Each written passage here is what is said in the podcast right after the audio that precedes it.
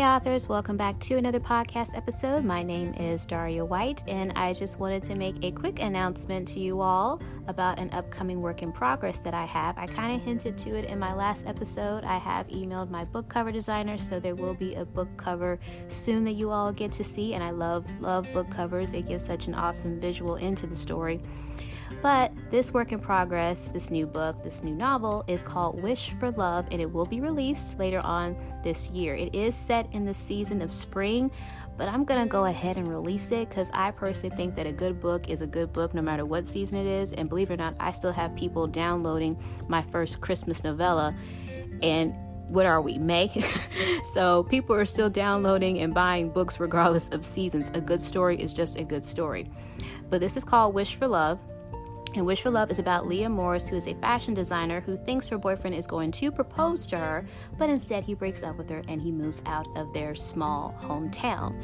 So, being distraught and hurt, Leah makes a wish in the town's fountain, and this town's fountain, the town's fountain rather, has this legendary story that if you make a wish in it, you'll be granted true love. Leah doesn't quite believe in it, but at the same time, she wants to because she still, you know, wants love and she wants to find that special someone in her life.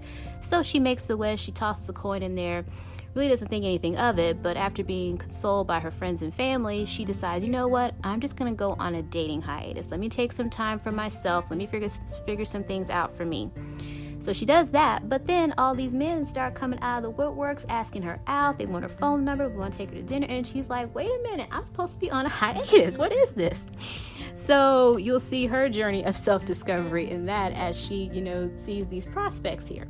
Then we have our leading man, Cole Parsons. Cole Parsons also grew up in the small town that Leah grew up in. They were actually friends in high school. They became the best of friends, especially close to their senior year and graduating, but they lost touch over the years. So now, as adults, they're reconnecting, and he's opening up his own studio in town as a photographer. So he and Leah reconnect, and he sees that wow, Leah is just as beautiful, if not more than what I remember and he always liked her, but you know, time wasn't on their side. Plus, Leah used to date Cole's oldest brother, Seth. And it looks like Seth, you know, is now paying attention to Leah now that she's newly single.